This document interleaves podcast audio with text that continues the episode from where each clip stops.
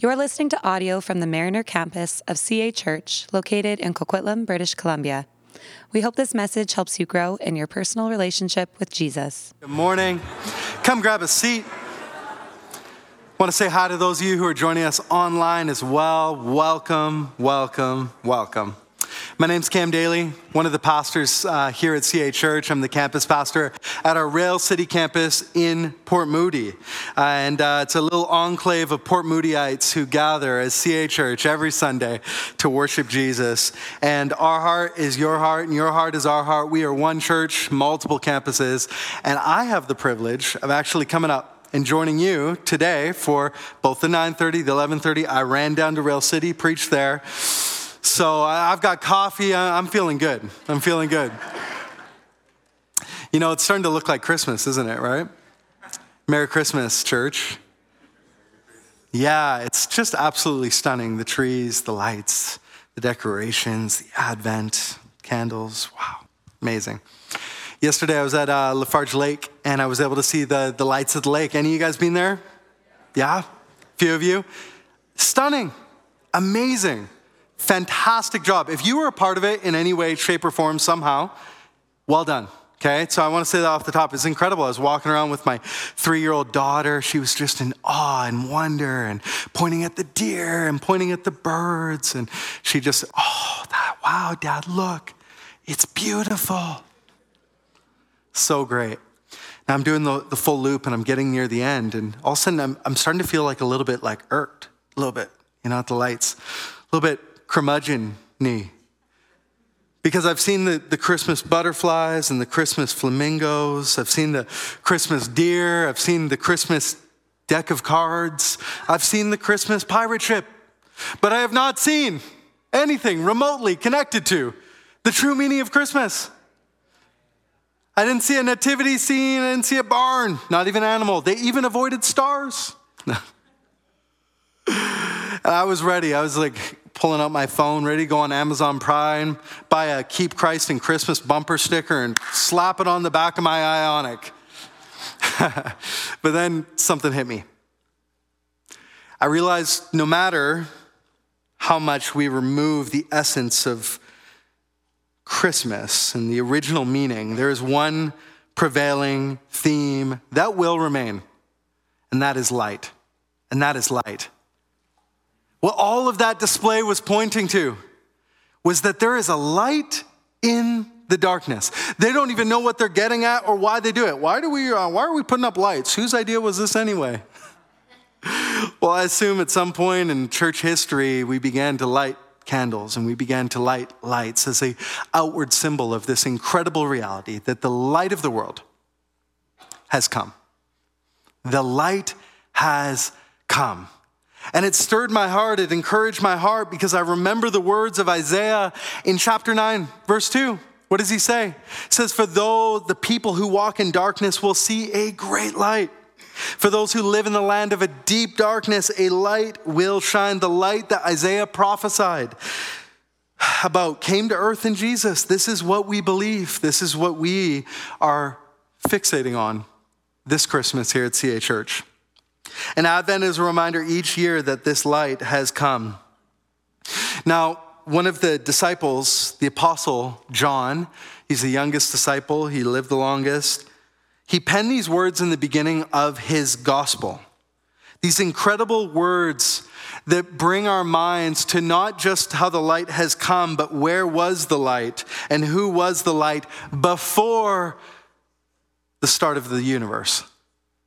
And he writes these words that maybe feel theologically complex, but they have incredible meaning for you and me as we contemplate and consider the meaning of the season. And so here's what we've done for you this Christmas we've taken these simple words and we've animated them to bring them to full light, to help us to see with clarity just the incredible, profound nature of what God has done through Jesus. And so if you're willing, you are able, Let's stand and we'll play that video now.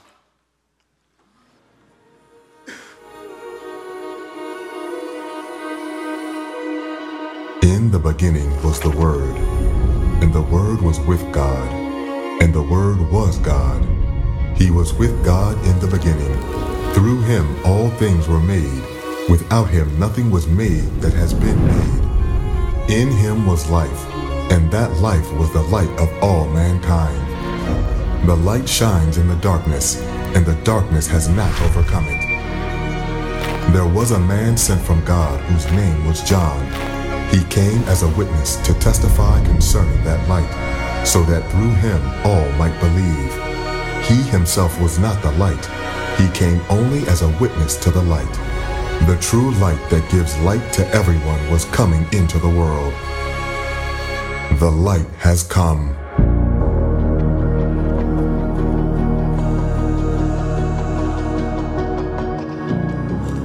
Perhaps one of the most profound scripture readings we've ever had here at CA Church.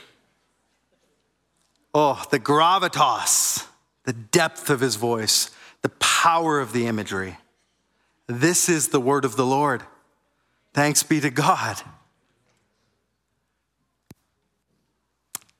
Dale Bruner, a commentator, writes this One feels on holy ground when entering the prologue to the gospel. Here we have the overture to the symphony of the whole gospel, the preface of the greatest story ever told, the introduction to history's central fact, the foreword to the last word, and the preamble to the realities trusted to the worldwide church. Augustine writes in the 29th chapter of The City of God A Platonist once said, The beginning of the, this gospel ought to be copied in letters of gold and placed in the most conspicuous place in every church. You see, the Apostle John's rendition of this age old story is very different than the Christmas stories we find in Matthew and Luke's gospel.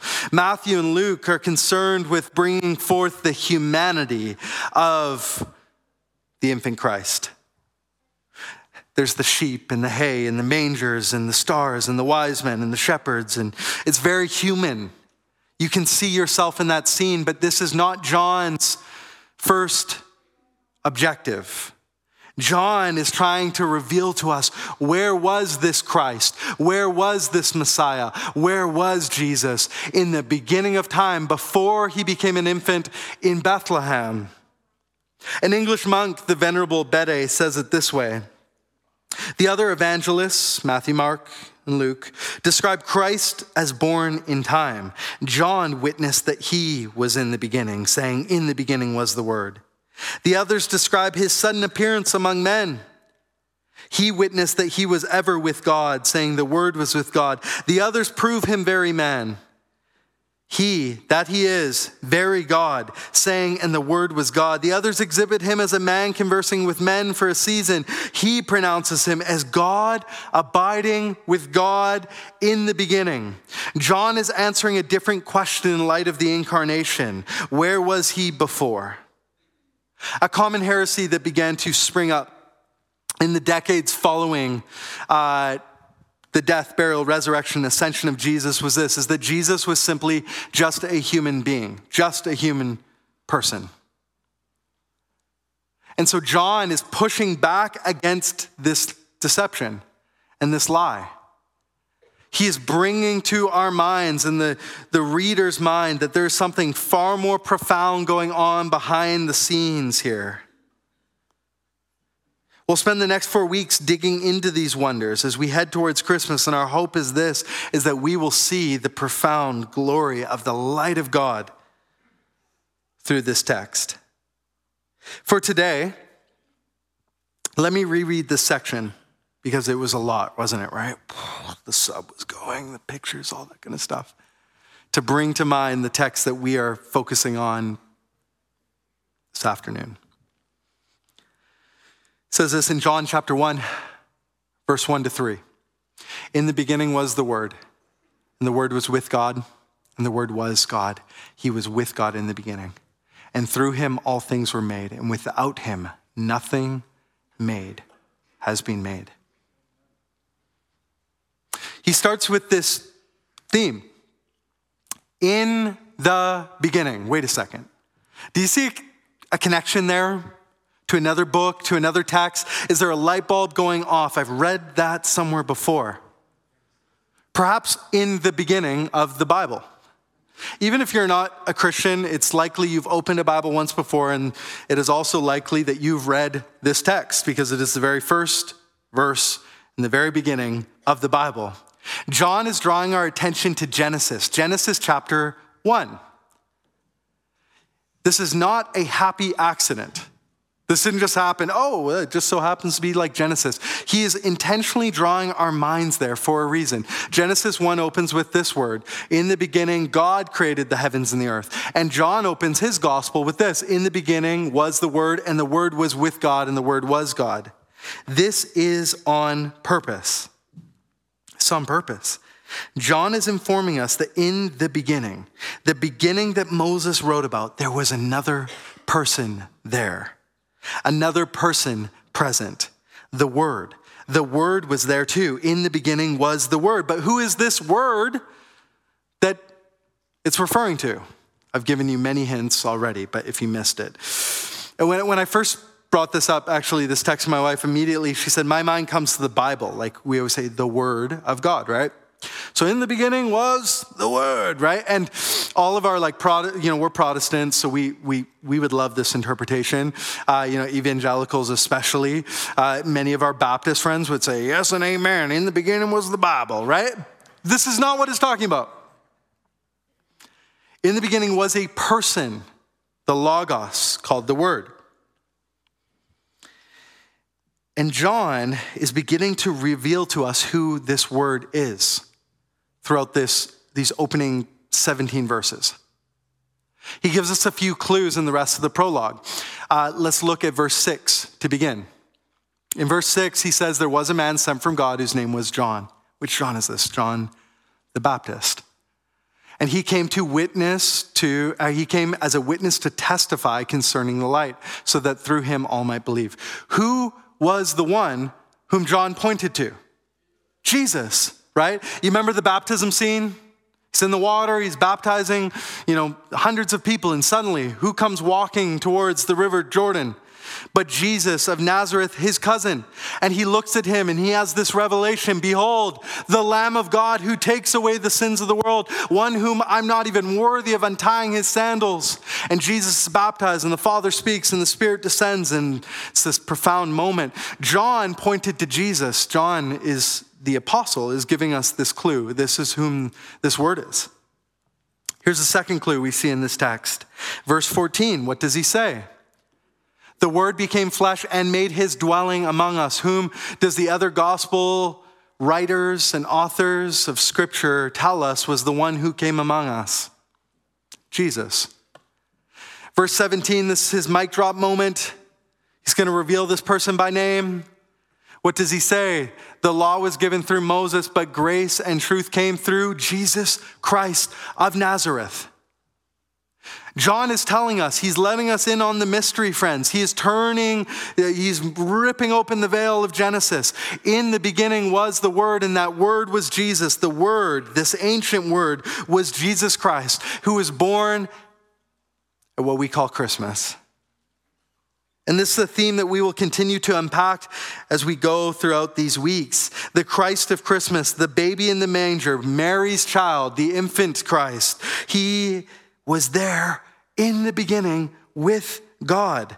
By beginning his gospel this way, the evangelist not only claims that Jesus has a divine identity, but don't miss this. He is claiming that the story he is about to tell is of cosmic importance and significance.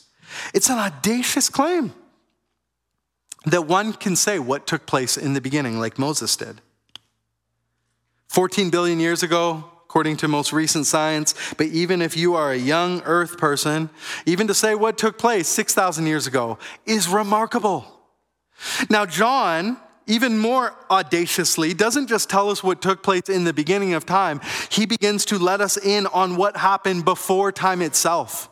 That there was a person named God, and there was someone who was with him called the Word. Wow profound. John, by the authority given to him by Jesus as an apostle, John, by the power and the inspiration of the Holy Spirit, he begins to pen this work. In the beginning was the Word.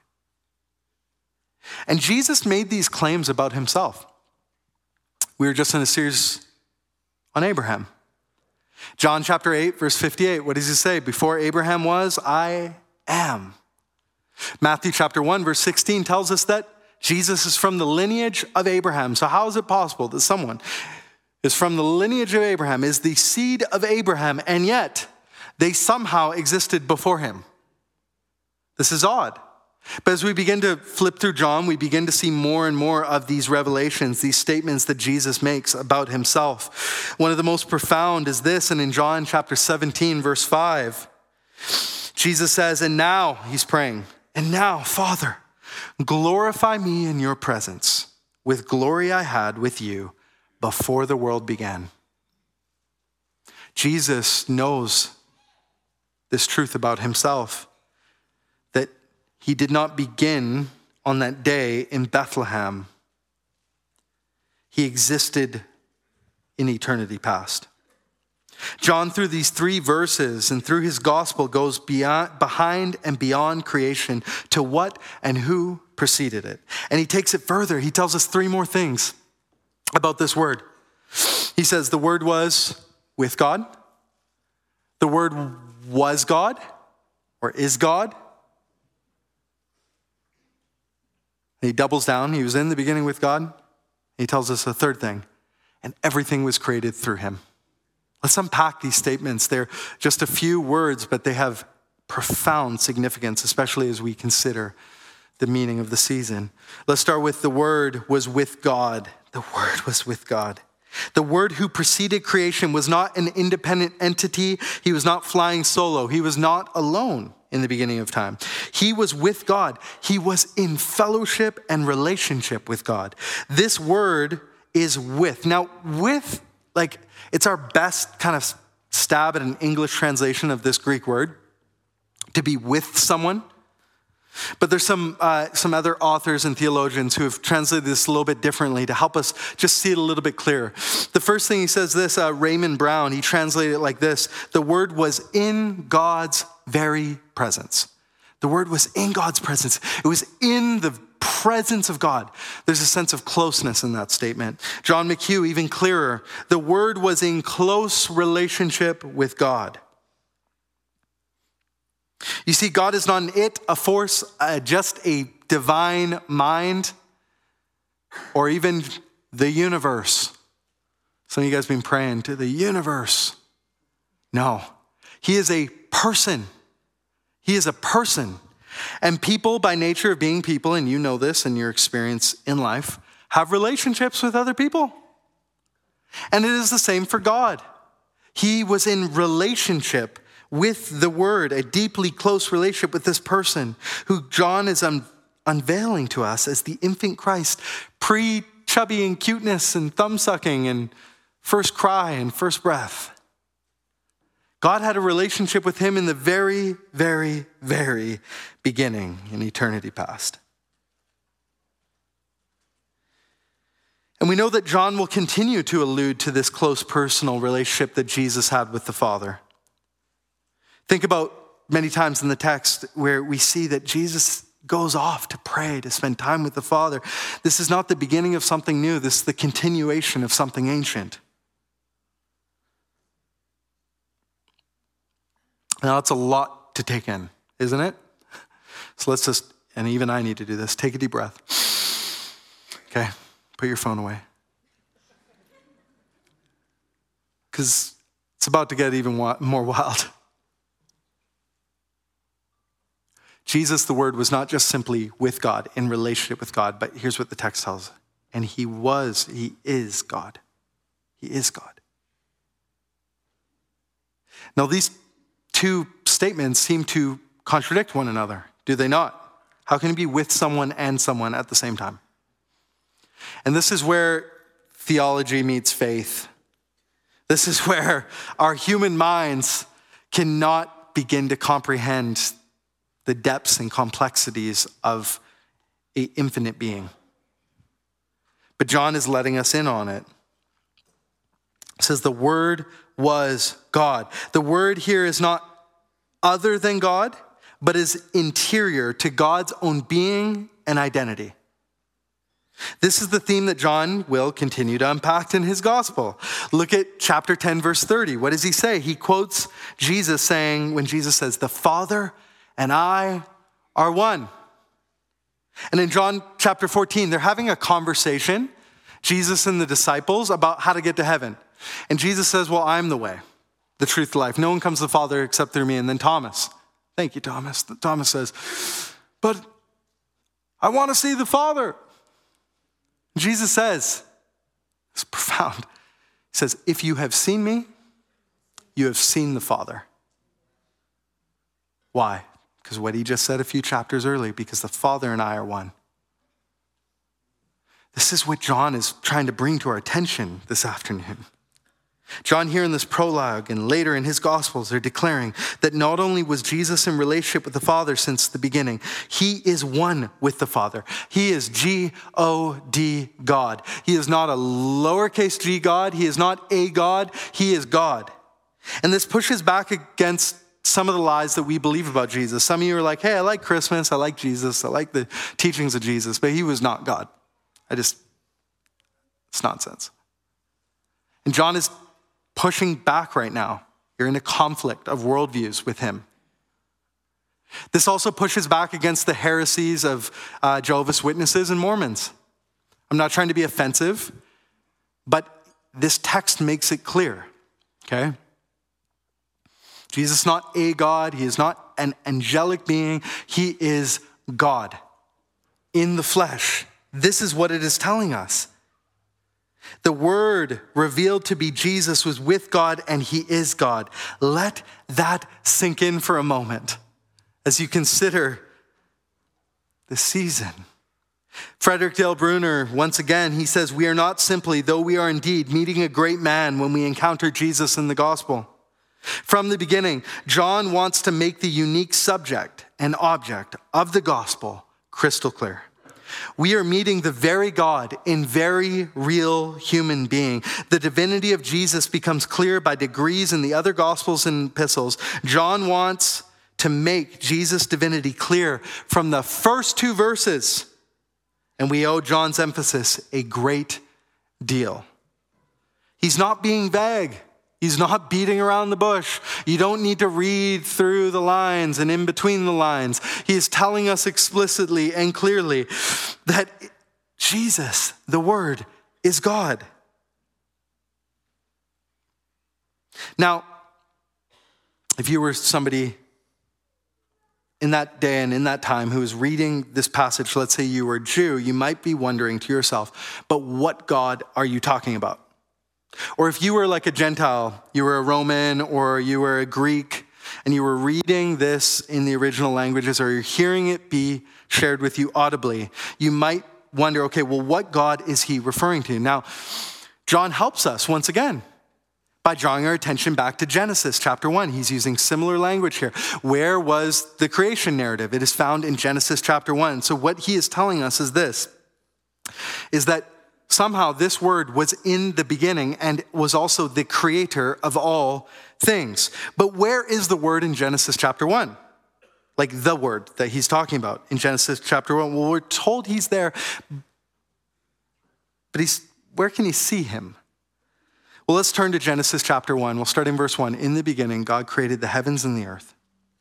And then he says, Now the earth was formless and empty, and darkness Note that. Darkness was over the surface of the deep, and the Spirit of God, Spirit, the breath of God, the Ruach of God, it was hovering over the deep. And God said, What did he say? He said, Words. What were his first words? Let there be light. And there was light. Now, this happens each day of creation. Seven different times, God makes a divine utterance, and then that thing is created. And in the third verse and in the sixth verse, he makes a number of other things that he says, totaling to 10 words. 10 words that create the entirety of the cosmos the trees, the mountains, clouds, the rain, the stars in the sky, galaxies, black holes, planets, your dog sitting at home, the birds of the air, the fish of the sea, and human beings like you and me. With fingers, toes, noses, lungs, hearts, and minds to comprehend the realities of this God who made them. John is drawing our attention back to Genesis to say it is the same God whom we have believed for generation upon generation is the creator of everything. This is the very same God. He was there in the beginning, and He has created everything. Now, I was trying to think of an example to explain this complex theological idea so you would stay awake this morning. Jesus, the Word, is following the Father's blueprint and directions as he speaks, and he, as the carpenter, is putting it all together. I think it's just convenient that Jesus was a carpenter. Does this remind you of your childhood at all? I remember this in my childhood. My dad would be reading the instructions, the IKEA furniture, whatever it is, shouting out orders, grab the screwdriver, screw, you know, turn this, set up this, do this. And, you know, me or my brother would be the one actually fulfilling his will. And this is what is happening, John is telling us. That the Father is giving instruction, his will for creation, and now Jesus is following perfectly in sync, without the nagging and the ragging, you know, perfectly in harmony, bringing forth creation by the will of the Father. Let me give you a, another example. There was a woman at the First Presbyterian Church in New Haven, Connecticut. She was trying to make sense of this text, and here's the way she summarized it. And she did it far more concisely than any of the commentators I read this week. Trust me.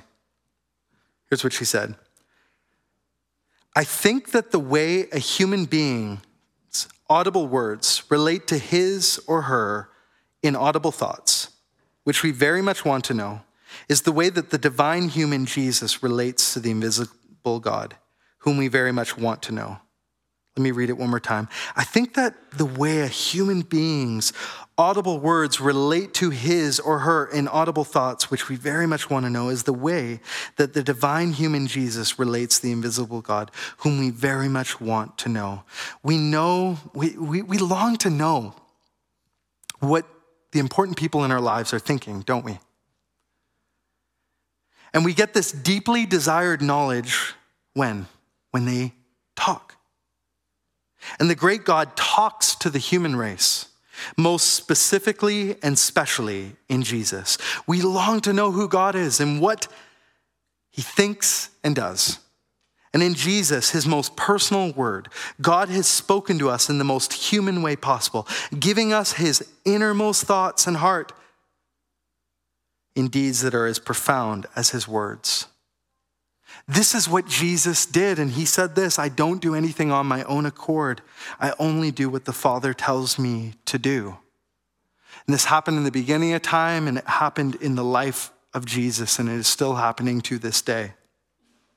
Jesus, in the most human way possible, began to describe to us what God is like and who he is and his heart, his heart for us, his love for us his care for us, his compassion for us, his kindness to us.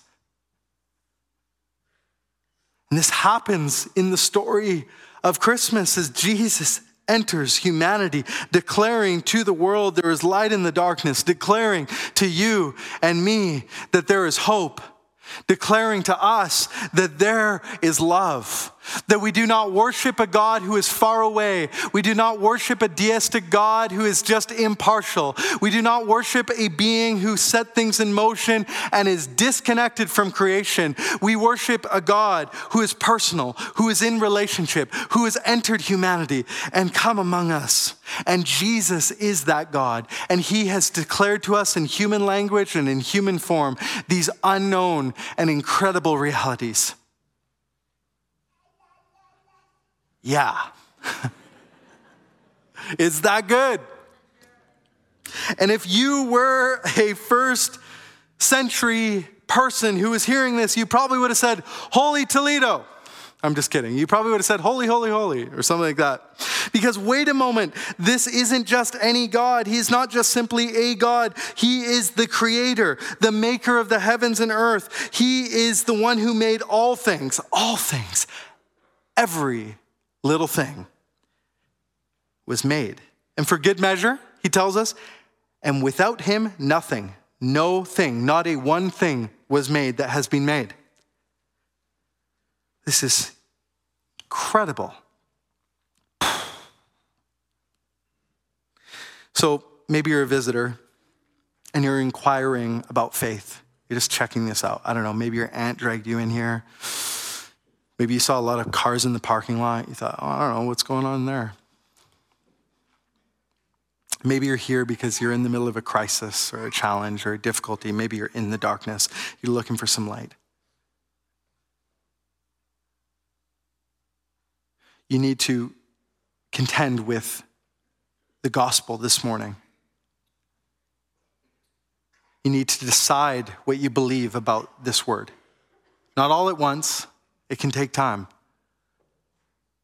But if this is true, it changes absolutely everything.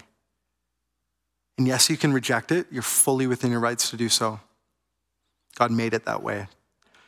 Love, to love someone is a choice. God did not make human robots, but human beings with wills who could decide. But you need to consider this story once again and the complexity of the philosophy and the theology that John has been unpacking for us this morning. If you are a follower of Jesus, and I'll invite the band up at this point, there's also something you need to do.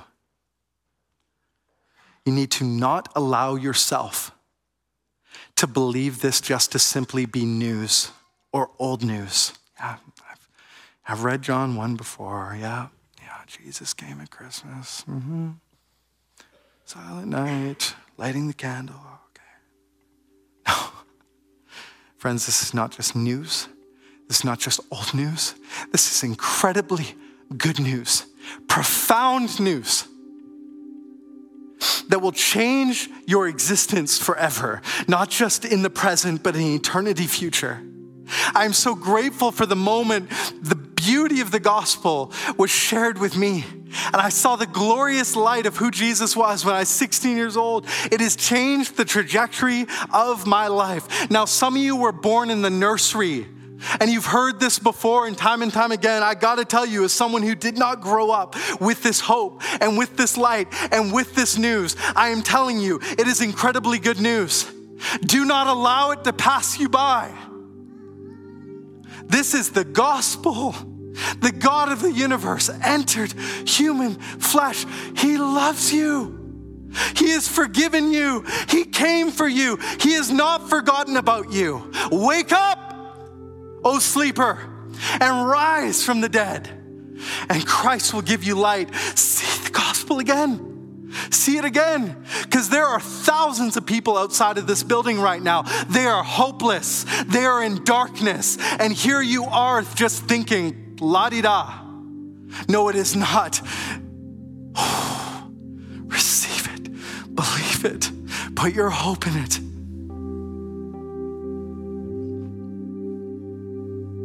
even if it's the 80th time that you've heard it.